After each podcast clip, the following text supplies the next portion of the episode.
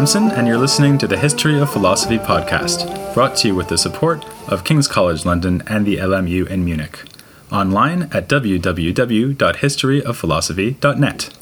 Today's episode will be an interview about philosophy in the contemporary Islamic world with Anke von Kugelgen, who is professor of Islamic and Middle Eastern Studies at the University of Bern. Hello, Professor von Kugelgen. Hello. Thank you for coming on the show obviously there are Muslims living all over the world in very different societies. There isn't really much reason to think that philosophical developments in, say, Egypt, Iran, Turkey, Pakistan, whatever, are all going to be the same. Is it nonetheless possible to identify general philosophical trends in the Islamic world over the last century or so? Your question is very legitimate. Indeed, the so called Muslim societies differ considerably from each other in many respects not least in regard to philosophical Weltanschauung, you might call that currents and teachings. Unfortunately, the knowledge of the development of philosophy in the 19th to the 20th centuries in Muslim societies is still very limited, though. There has been almost no research into this in the West, Although philosophical questions and arguments play an important role, not least in public debates about social and state reforms, national and supranational identities, human, individual, and collective rights. With some of my doctoral students, I'm about to create at our institute a main research area which we call Contemporary Philosophy in the Near and Middle East. The nucleus or basis of it is a book that is an overview of philosophy in the Islamic world, covering the 19th and 20th centuries, which I direct and co edit with my colleague Professor Ulrich Rudolph. And we have a redactor, Michael Fry. It will be the fourth volume of an overview of the whole history of the philosophy in the Islamic world. What the so called Muslim societies share with each other, and by the way, I would say with many other non Western societies and even with Western societies themselves, is, in my view, the challenge of modern philosophy and science. Be it Cairo, Istanbul, Tehran, or Lahore in the second half of the 19th century and at the turn of the 20th century, the main ideas of positivism, Darwinism, materialism, socialism, and constitutionalism provoked extensive reactions. They were particularly discussed in the newly established cultural and scientific journals and in some private schools. Primarily, I would say, at the Syrian Protestant College in Beirut. And the responses to these challenging ideas varied just like in Europe or in the United States. Sometimes scholars welcomed the new developments, sometimes rejected them, and sometimes remained undecided. Of course, the responses were developed against the background of one's own intellectual traditions, and that is normal. And these traditions differed quite considerably from each other in terms of what was taught at the madrasas, that is, Muslim schools, there would be a difference between a mainly Shiite context like Iran and a predominantly Sunni environment like Egypt or the other countries nominally or fully belonging to the Ottoman Empire. Then there were also private, many private schools, not least the Christian confessional schools, either indigenous or run by missionaries. Despite all that, when they were confronted with a new understanding of science and philosophy, the differences between the traditions played a very minor role. Modern science, as you well know, had abundant determinism and any belief in unshakable knowledge, shifting to empirically based research and an heuristic approach. Philosophy had more or less given up on metaphysics thus the core of what had been considered among Muslim philosophers over centuries as the first and most noble part of philosophy, meaning metaphysics, seemed to have lost its meaning. Moreover, many parts of philosophy had, so to speak, gained independence and turned into sciences like psychology and sociology during the 19th century. That process, you all know, already started earlier with, for instance, biology and physics, and spun off new sciences in the 19th centuries like paleontology. There were, roughly speaking, I would say, three main ways of reacting to this immense challenge to stick to tradition, to adapt the modern ideas, or to harmonize the two with one another. Some schools successfully sealed themselves off from European influences and are even today still teaching traditional deterministic philosophies. So, for instance, in Iran, but also in India and Pakistan, the school following the Shirazian philosopher of being or existence, Wujud in Arabic, Mullah Sadra from the 16th century, is still alive and well. Then, at the other extreme, there was wholehearted adaptation. At first, the European models were rather strongly imitated. So, you have, for instance, the doctor, a medical doctor, Shibli Shumay from Lebanon, and the Ottoman thinker Baha Tevfik, who propagated evolutionism following really one to one, more or less, the Germans Ludwig Büchner or Ernst Haeckel. Or you have the Iranian Azeri writer Mirza Fath Ali Akhundzadeh and the Ottoman politician and diplomat Ahmed Riza, who spread positivism among their compatriots.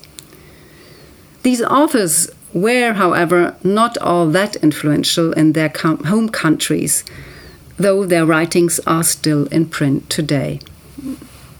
The third approach was, as I said, in the middle incorporating the new ideas into the traditional religious framework. Here, the first examples were Muslim reformers like the Iranian cosmopolitan and also political activist Jamaluddin al Afghani. By the way, he is an Iranian, or was an Iranian, not a, an Afghani. the Egyptian educational reformer and Mufti Muhammad Abdu, and the Indian educational reformer Sayyid Ahmed Khan. Their motto was that Islam is a rational religion. So here they are taking on the well known claim of the classical Muslim philosophers and theologians that Islam is in full harmony with reason and thus with science and philosophy. But this idea, which seems to imply that reason or revelation has to submit to the other, took on a new aspect in the face of philosophies that are solely interested in this world and no longer in metaphysics or in God's essence and his attributes. In many Muslim societies, it stimulated the reformers to what I would call anthropologize the understanding of religion. The center of interest became the individual human being and the societies that human beings built. Since these reformers considered modern science and philosophy as a necessary mean to progress and fully compatible with Islam, they helped pave the way to a secularization of knowledge. So now let me come back to the core of your question, which was about developments in different geographical locations.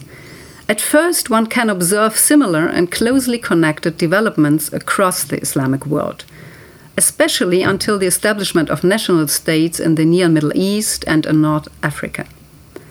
But then, philosophies have become more diverse with the disintegration of the Ottoman Empire into the republics of Turkey, Iraq, Lebanon, Syria, Jordan, among others after World War I. Also, independence from Great Britain in the case of Egypt, India, and Pakistan, and, as you all know, from France and North Africa. In general, we can say that in each country, mainstream political philosophy has clearly been marked by state ideology. For instance, socialism in Syria, Iraq, and also in Egypt, especially in the 1950s and 60s. Kemalism in Turkey from the 1930s onwards, followed by the Turkish Islamic synthesis. In Iran, then, you have the struggle between the constitutionalists and the adherents of the state doctrine of the Wilayat al-Faqih, which means the guardianship of the jurisconsult. Although the internal development and tradition of each country also plays a role in other fields of philosophy, the interest in European and North American philosophy remains a strong common feature. Here, the colonial background has left its imprint, of course. French philosophers like Henri Bergson and nowadays Michel Foucault, and also the French reception of English and German philosophers prevail, for instance, in Tunisia or Morocco, whereas you find English philosophers as, for instance, Herbert Spencer, Bertrand Russell, and also the English reception of French and German philosophers prevailing in Egypt and India. In Turkey, for instance, we see influence from philosophers in exile. This is very interesting. The neo positivist Hans Reichenbach, and especially the historian of philosophy Ernst von Aster, have been very influential through their teachings and pupils at the University of Istanbul and had a major impact on the development of academic philosophy. So we do see a divergence between different natures. Still, there have been some clear common features too. Since the late 17th of the last century, there is a new field that might be labeled philosophy of Turath. That is a philosophically inspired, completely new interpretation of the Muslim intellectual heritage. It started in Lebanon and Syria with Hussein Murua and Tayyib Tizini and has been taken up in many Arab speaking countries with Muhammad Abd al Jabri from Morocco as its known renowned representative. His works are widespread, apparently also in Indonesia. Okay, so it's a very complicated situation, a lot of variety, but also some common features. Uh, one thing I'm wondering is about the institutional frameworks within which philosophy is being practiced in the Islamic world today. So, should we be thinking in terms of like independent scholars outside the academy, maybe political commentators and activists, or should we be thinking more about people like us? So, academics who work in universities or maybe in the madrasa, or maybe both? In fact, you have both. Philosophy, in terms of the continuation of traditional schools of commentaries on Avicenna, Mullah Sadra, or Mullah Mahmud Jaunpuri in uh, India, is still taught at the madrasas. And it continues to be taught rather traditionally, even at the reformed schools, like, for instance, the Azhar. In, in Cairo. Yeah, in yeah. Cairo. The spread of European philosophy happened outside these institutions. This is very important to note. At the turn of the 20th century, the main channel of dissemination was cultural and scientific journals, not universities. They were not there. They were run by Muslim or Christian intellectuals, frequently medical doctors, but often self made journalists and writers who knew at least one European language and had traveled to Europe, in some cases also the United States. The first case was apparently the Ottoman journal Felsefe Mejmuası that had survived for only six months in 1913. That may just be typical for the time, since we find a lot of other non specialized journals with only a short lifespan in that period. So this is not uh, something special, really. In some Arabic countries, professional philosophical journals started to appear in the last quarter of the 20th century. They have been closely linked to the universities and their philosophical departments, as well as to philosophical societies and congresses. In fact, philosophical societies and congresses have been another mean of disseminating philosophy, both traditional and modern types, and currents also. Probably the first philosophical congress to meet regularly is the Indian Philosophical Congress. And it was already created in 1925 at the initiative of Sarvepalli Radhakrishnan, who became president of India then in the 1960s. Most of these philosophical congresses and societies are national institutions, or at least nationally anchored. Pakistan and afterwards also Bangladesh established their own philosophical associations, and also Egypt, Morocco, Tunisia, and Jordan have their own philosophical societies. So this is like analogous to the American Philosophical Association or something? Exactly. Right, okay. With the establishment of modern universities, which started in the late 1920s in Cairo, Istanbul, Tehran, and so on, and in India even earlier than that, philosophy had a new kind of academic context that profoundly differed from that of a madrasa. In these universities, philosophy was soon being taught just like in Europe or the United States, I mean, just like we know it nowadays. The main difference is that besides the main fields of theoretical and practical philosophy and the history of Western philosophy as well as modern logic, there has been always a chair of Islamic philosophy. In contrast, though, to the traditional commentary oriented teaching at the madrasa, Islamic philosophy is understood in terms of the history of the development of philosophy in Muslim societies. Depending on the chairholder, however, what is understood then under Islamic philosophy can differ quite considerably. So, for instance, the first chairholder of Islamic philosophy at the University of Egypt, nowadays it's the Cairo University, Mustafa Abderazik, developed a new perspective on the emergence of Islamic philosophy. According to him, it did not only arise due to the influence of Greek and other cultures, but had its origins also in the methods of Islamic jurisprudence, ilm usul al-fiqh, developed by Shafi'i. Moreover, he emphasized the ties between ilm al-kalam and philosophy and stressed the contribution of early Islamic mysticism to Islamic ethics. And he has been rather influential in Egypt, by the way, Mustafa Abderazik was not just an academic, he was also politically active. First in the Egyptian opposition, and after his retirement from the university in 1938, he served as a government minister. It's actually very common for professors of philosophy in the so called Muslim societies to be politically engaged, be it with or against the government.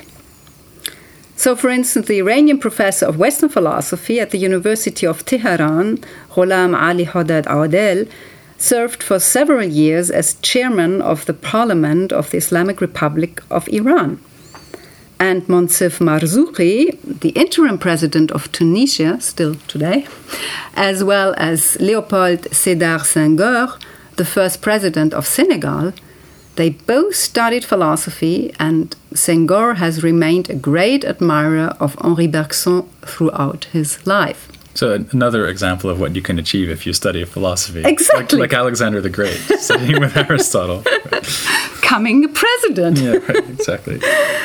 And just to mention two other renowned personalities as further examples um, the Syrian professor emeritus of Western philosophy, Sadiq Jalal al Adham, was after 1967 actively engaged for the Palestinian cause, and later on he constantly agitated against Middle Eastern forms of despotism in various articles and manifestos, and is still doing. The Palestinian professor of Islamic philosophy, Sari Nusseibeh, has been politically very active in the Israel Palestinian conflict, among others as the representative of the PLO in East Jerusalem. But with these examples, I don't mean to say that almost every professor of philosophy is politically engaged. In fact, most of them stay with academia on a national and also international level. Right. So much like in Europe, where there are some politically active academics, but most of them are just writing their books and yes. sitting around in their offices, like me. Okay, so uh, I guess for uh, for the purposes of this podcast, uh, I don't want to get too much into these political issues, okay. although that's interesting as well. But rather to look back at all this stuff that I've covered over the dozens of episodes I've already spent looking at the history of philosophy in the Islamic world. Mm. And something that I'm very curious to hear more about is which philosophers um, and maybe we could just concentrate for the moment on the sort of famous names up to, say, the 14th century or so. Um, which of the historical figures um, have had the most significant cultural currency in the 20th century? Yes, uh, I would say from the Mashriq, uh, Avicenna, Ibn Sina, and to a lesser extent Al Farabi, and from the Maghreb, of course, Averroes, Ibn Rushd, and also Ibn Khaldun though it is contested, I mean, even among uh, Arab uh, philosophers themselves, whether Ibn Khaldun can be called a philosopher given his harsh criticism of the philosopher. Also, Miskawayh and Ibn Tufail have had some influence today. Let me start with Ibn Khaldun. For the Lebanese professor of philosophy, Fahmi Jada'an, With Ibn Khaldun, we have the beginning of the Nahda, that is the re Renaissance, uh, an awakening of Muslim culture and an opening of the mind to progress. I mean, already in the 14th century. Right. And for many contemporary intellectuals, he represents a turn towards realism and to a rational and empirically based rational approach to history. His harsh criticism of Falsafa can be seen, to a certain extent, as being only a rejection of metaphysics, and thus of the possibility of grasping the hidden world using reason. Ibn Khaldun's encouragement of all sciences that deal with facts, his sharp analysis of historical events, and his search for causality in history all of which, by the way, was largely based on the Aristotelian theory of causes, these have been seen by quite a number of professors of philosophy as a major step forward. We find a whole series of scholars writing voluminous works on Ibn Khaldun and paying tribute to him. For instance, the Moroccan professor emeritus of history, Abdallah Laroui, who served, by the way, as a diplomatic representative in Cairo and Paris. I won't come back to politics. and his compatriots and professors of philosophy, the late Muhammad Aziz al Lahbabi and Muhammad Abd al Jabr. Also, I could name here the Lebanese professor emeritus of philosophy, Nasif Nassar. Still, they did not hesitate to criticize Ibn Khaldun on some topics, especially for his belief in miracles and superstition and his cyclical understanding of history. The reception of Al Farabi has been quite different and, until now at least, much less well defined and widespread. It's really only the phrase Al Madina al Fadila, that is the virtuous city, which is part of the title of one of his major works, that has been frequently used. But this is just a way of referring to an ideal of a city or a state and has nothing to do with Al Farabi's own visions of politics. Several Arab intellectuals do regard Al Farabi as a model to follow in respect to his rational and methodological approach. One scholar I can think of goes further this is uh, the Tunisian professor Fathi Triki, who is, by the way, uh, holder of the UNESCO Chair of Philosophy in the Arabic world. In the context of his philosophy of living together, he has uh, something uh, like that philosophy of living together. He develops on Al Farabi's concept of uh, ta'akul as crucial for our time. In English, it might be rendered uh, by reasonableness. I mean, this is from the German, uh, take it from German, or practical reason. So the idea here is that it is being contrasted to the theoretical reflection. Al Farabi's notion of ta'akul is meant to open the way for using reason in practical social life. So this is like phronesis, I guess, in exactly. Aristotle. So it's like the ability to use reason to get through practical affairs rather than think about maths or metaphysics or something. Exactly. Um, so let's not wait any longer. What about Avicenna? Everyone wants to know. yes, what, they, I know. What do they make of Avicenna? yes, as for Avicenna, you have mentioned in your podcast that the Avicenna tradition has continued to be taught at madrasas and has more or less been fused with ideas from Sufism and Kalam this kind of teaching is still alive in some madrasas, for instance, in Iran and Pakistan. The reception of Avicenna in modern Muslim societies seems to be understood, except in purely academic research, exactly in that way. And according to the Moroccan philosopher Al Jabri, it is also that kind of mystical philosophy that the Islamic world has to get rid of in order to become again a part of modern civilization. He also criticizes Avicenna's theories in some detail. For instance, when Avicenna describes the world's dependence on God by saying that it is an existent, possible by itself, and necessary through another. ممكن الوجود من ذاته واجب من غيره. Al-Jabri understands this third value, he calls that قيمة ثالثة, as an offense against the premise of the excluded middle because it gives created things this status that is supposedly neither just contingent nor just necessary. But this understanding of Avicenna is contested by quite a number of Arab professors of philosophy, like uh, Ali Harb, George Tarabishi, and Mahmoud uh, Amin al Alim. However, the prevailing image of Avicenna is that he is close to mysticism or theosophy, not to Aristotle. Some scholars have admired him for this, for instance, the Iranian professor of philosophy Sayyid Hossein Nasr, who has been for quite a while at the Georgetown University in Washington. There's something ironic here because both Sayyid Hossein Nasr, who wants to continue this Avicennan path, and Al Jabari, who wants to reject it, they both consider Averroes as representing an alternative to Avicenna. They both see Averroes as someone who separated philosophy and science from religion. So the teachings of Averroes are rejected by Sayyid Hossein Nasr and propagated by Al Jabari, but for the same reason.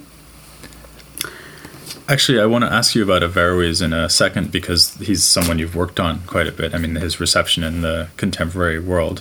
But actually, that makes me wonder about Greek philosophy. So you just said that they don't see Avicenna as particularly close to Aristotle and they have this mystical reading of him. Are the Greek philosophers mm. still taken seriously as philosophers in the contemporary Islamic world the way that they are in uh, you know, European and nations and in the United States? Yes, they are indeed.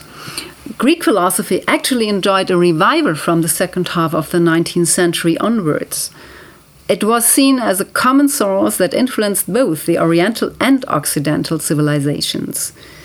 We find them trying to make Greek philosophy directly fruitful for the modern day, without referring to the Muslim medieval philosophers like Al Farabi, Avicenna, or Averroes.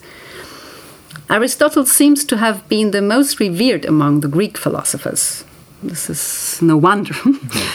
Especially influential in spreading his works were two Egyptian writers and political liberal thinkers, activists, and also temporary ministers for culture. Uh, these are uh, Lutfi as-Sayyid and Taha Hussein. Lutfi as-Sayyid translated even Aristotle's Nicomachean Ethics, the work on generation and corruption, the physics, and the politics into Arabic. However, uh, I mean, he didn't know Greek, so he translated from French. Better than nothing. Yes, exactly. Uh, for Lutfi as-Sayyid, the return to Aristotle meant giving knowledge and judgment a sound basis, and he was convinced that the scientific spirit of Aristotle could help to restore that spirit in the Arab world. As to Taha Hussein, who was a professor of ancient history, classical philology, and Arabic literature, he was very well versed in ancient Greek. And he also translated something from Aristotle uh, the Constitution of Athens into Arabic. He did that just after the so called constitutional revolution in Egypt in 1919, when the Egyptians were discussing which political system to adopt. In his foreword, he explicitly argues against taking the Islamic principle of consultation, the Shura, under the first four caliphs as a model and recommends adopting the liberal principles of the Greek tradition. That's interesting. Huh? Mm. But this was a statement he later reconsidered. Yeah, so there's a sort of parallel there where, um, I mean, you could think about like the American Revolution, where they refer back to this Greek model of democracy, right? Uh, or uh, you know, other appeals to say the Roman Republic yeah. in European history. So we see a parallel development in the Islamic world. We do. Um, and so, apart from Aristotle, or the, I mean, maybe Plato or Socrates. Uh, yes, Socrates, uh, uh, Plato, and with him Socrates right. um, has been much admired. And the Egyptian government employee and uh, writer Muhammad al Muwaylihi, for instance, was who was very critical of modern Western society. He wrote a book on ethics where he talks about what he calls the healing of the soul, Alaj nafs. I mean, the whole book is called like that, by the way. Um, and he takes especially Socrates as a model. And he even accused modern European philosophers of having distorted their Greek sources. Socrates also inspired the translator of Darwin's The Origins of Species into Arabic, the Egyptian Ismail Madhar. He saw Socrates as a model of virtue and of the right approach to critical investigation. That's really interesting. I'm especially struck by this idea that uh, ethics is the healing of the soul because that's an idea that we already saw uh, when we looked at ethical works written in the 10th century yeah. in the Islamic world. So this seems to run right through the tradition. Yeah, yeah. but not via Avicenna here, but directly going back to the yeah, right. So going mm. to the same sources that actually inspired the original that's authors it. in the formative period. Yeah. Uh, let's get back to Averroes though, because this is um, the person you've worked on the most in terms mm-hmm. of his impact on the contemporary Islamic world. And as you've shown in your work on him, he's often been held up as a kind of hero of rationalism, a harbinger of modernity. Can you say something more about how he's been used to defend certain political and religious ideas within the Islamic world? I would like uh, actually to concentrate here on the Arab world. So, not the whole Islamic world? No, it's a little bit too much. The rediscovery of Averroes in Arab speaking intellectual circles dates back to the second half of the 19th century when his Tahafut et Tahafut and perhaps also his compendium of Aristotle's uh, metaphysics were published for the first time in an Arab country, while several other works were printed in Munich. This idea of him uh, being a hero of rationalism started at the beginning of the 20th century and takes the fate of Averroes thought in Europe as an important point of reference. It was Farah Antun, a Lebanese Christian socialist and secularist writer, who thought that the voice of Ibn Rushd should be made known to the Arabs as a way to explain the descent of the Islamic and ascent of the European culture. But then there was a new wave of reinterpretation of the intellectual history, what I call the Turath turn, in the late 70s. And it's really at this point that Averroes was styled by some prominent scholars as a hero. Here, the socio political circumstances and personal orientations of these professors of philosophy was very relevant. In socialist Syria, for instance, Tayyip Tizini interpreted Averroes' theory of the world's eternity as an early expression of materialism and atheism, even. He set aside Averroes' theological, philosophical treatises, believing that Averroes was not speaking his true beliefs in them. In Morocco, when Muslim advocates of the unity of religion and state were becoming politically strong, Muhammad Abd al Jabri launched his well known critique of Arab reason, Naqd al Aql al Arabi. He wanted to establish a new tradition of, of critical rationalism, which he saw as specific to the Maghreb, with an axiomatic view as its core method. He thought that Averroes was the high point of this sort of rationalism because of his criticism of the analogy between the suprasensible and the sensible that is the uh, al Ghab al Shahid, which had been put forward in Kalam and by Avicenna and was criticized by uh. Instead, according to Al Jabri, Averroes regarded religion and philosophy as two axiomatic and deductive systems, and the correctness of each system could only be proven within that system. But by the way, the peak of Averroes' understanding as a forerunner of modernity is probably reached not with the work of any philosopher, but with a film. It's called Destiny, Al Masir, and was directed by the Egyptian filmmaker, very uh, renowned filmmaker Yusuf Ash-Shaheen in 1997. It shows Averroes fighting dogmatism and fanaticism and ends with his books being burned by the religious authorities. Actually, I've seen it. It has musical numbers in it and like exactly dance yeah. routines. Yeah, okay, you saw it. yes, Having said all that, there has been another way of understanding Averroes' thought. He has also been seen as a harmonizer of religion and philosophy, as the one who most consistently and successfully showed that the Islamic revelation is in full agreement with reason. The Egyptian scholar Mahmoud Qasim, who taught for long years at the Dar al Ulum in Cairo and published Averroes al Kashf Manaj al Adilla, placed him in the tradition of the Mu'tazilites, Al-Kindi and Al-Ghazali, trying to demonstrate Averroes' orthodoxy. Wow. that is amazing. that is amazing. According to him, Ibn Rushd actually rejected the theory of the world's eternity and taught its creation. He believed not in a collective, but in an individual immortality of the soul.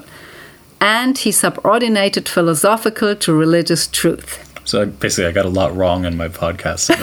it sounds like. No, please, please leave it. a pupil, I mean, you have even pupil of Mahmoud Qasim, the independent scholar, uh, Muhammad Ammara, who wrote uh, a lot, a lot of books. He also used Averroes as one of his favorite models of Islamic rationalism, but in a little different way first. Um, during the late 60s and 70s, on the basis of Averroes' definition of the relationship between religion and philosophy, of the world's eternity, and of his theory of knowledge and of the freedom of act and will, he tried to show that materialists and Muslims, and he calls it idealism, idealists, could be united. Since the 1980s, however, Amara has changed his view on Averroes and adopted the theological approach now really of his teacher Mahmoud Qasim. In that sense, he is still promoting Averroes as a model of Islamic rationalism, but sees him as being in agreement with Ibn Taymiyyah and his teaching of the harmony of reason and scripture. Finally, I would like to add that besides this kind of use of Averroes for various political and cultural purposes, there is also strong academic research on Averroes at several Arab universities. The research focuses especially on various commentaries and includes the retranslation of those commentaries back into Arabic when the Arabic original is lost and we have only Hebrew or Latin versions. Right. Well, obviously, since the colonialist period, if not earlier, uh, the Islamic world has been exposed to ideas from Europe. And uh, we saw already, we're talking about the Greek impact mm. on modern day Islamic society, but there's also more recent ideas from Europe. Um, so I guess it's pretty easy to think of cases of this uh, you have maybe Marxism having an impact on political ideas in the Islamic world. What about more uh, kind of technical philosophy? Mm-hmm. So, have ideas from thinkers like Descartes or Kant, Hegel, Heidegger, people like that? Have they had a major impact on contemporary philosophy in the Islamic world? I mean, maybe even a greater impact than figures like Avicenna. Yes, down to the modern day, almost every European philosophical school and major philosopher has found advocates and opponents. And many Muslim philosophical traditions have been reframed or harmonized with one or the other modern European philosophy. Due to the very incomplete state of research, though, it is hard to say who has been the most widely read of the European philosophers and who has been the most influential. Was it Kant, Rousseau, Marx, Comte, Spencer, Bergson, Nietzsche, Heidegger, or somebody else, there seem to have been waves of interest in one or the other philosopher, and these waves seem to differ quite considerably from country to country.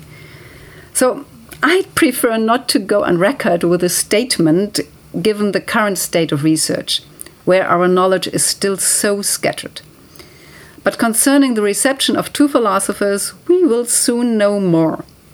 Roman Seidel's dissertation on Kant in Iran will come out this year, and Kata Moser's dissertation on Heidegger in contemporary Arabic philosophy will be published next year. Right, or maybe it's already out, depending on when you're listening to this. Yeah, that's right. Um, yeah, and I suppose in a way that that uh, brings back again this point that's come up over and over, which is that saying, "Oh, the Islamic world." They all read Heidegger or something. I mean, it, it's as silly as saying in Europe the most influential philosopher is Kant or yeah. something, right? I mean, it's just too complicated a situation.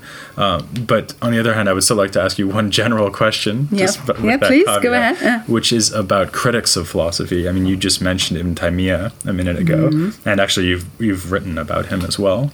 Um, and so he's someone who was very hostile to the philosophers of his day, and he was even critical of logic which was broadly accepted by theologians like Al Ghazali, Right. Fakhruddin Razi, and so on. And obviously, he's a very prominently discussed figure nowadays. Does his antipathy to philosophy in particular live on as a sort of explicit anti rationalism in some parts of the Islamic world? M. M. Taymiyyah is indeed a figure whose writings and opinions seem to be more widespread in the 20th century than ever before. But uh, the work you mentioned, his Radd al al-Mantiqiyin, that is his refutation of the logicians, apparently does not count among them. Neither does his work, his major work, averting the conflict between reason and tradition, Dar Ta'arud al-Aql wa Naql. Also, I would be careful about calling him anti rational. In fact, he emphasizes again and again that reason is in full agreement with the Quran and the sound Sunnah. For him, reason means common sense and also reasoning about moral and social questions on the basis of the Islamic revelation or on empirical grounds. Ibn Taymiyyah does not reject natural science as such. He does reject what I called in one of my articles uh, intellectualism, meaning the non empirical theories of mystics like Ibn Arabi, the theology of the later Kalam, and of course of the Muslim philosophers. Like Avicenna and so on. Yeah. Um, yeah, actually, that's more or less in line with what I said about Ibn Taymiyyah in my podcast on him, which is not surprising since I was reading your articles about him to write the podcast. Okay, so we're I going see. full circle here. Yes, among the explicitly anti Western and anti philosophical Muslim thinkers in the modern Arab world, the rejection of rationalism and logic is, as far as I can say at this stage of research, not much based on Ibn Taymiyyah's arguments. For example, the founder of Al Ikhwan al Muslimun, uh, the Muslim Brotherhood, uh, Hassan al Banna, simply stated as a dogma that mankind is unable to apprehend God by reason, so we should keep away from philosophical theories and logical proofs.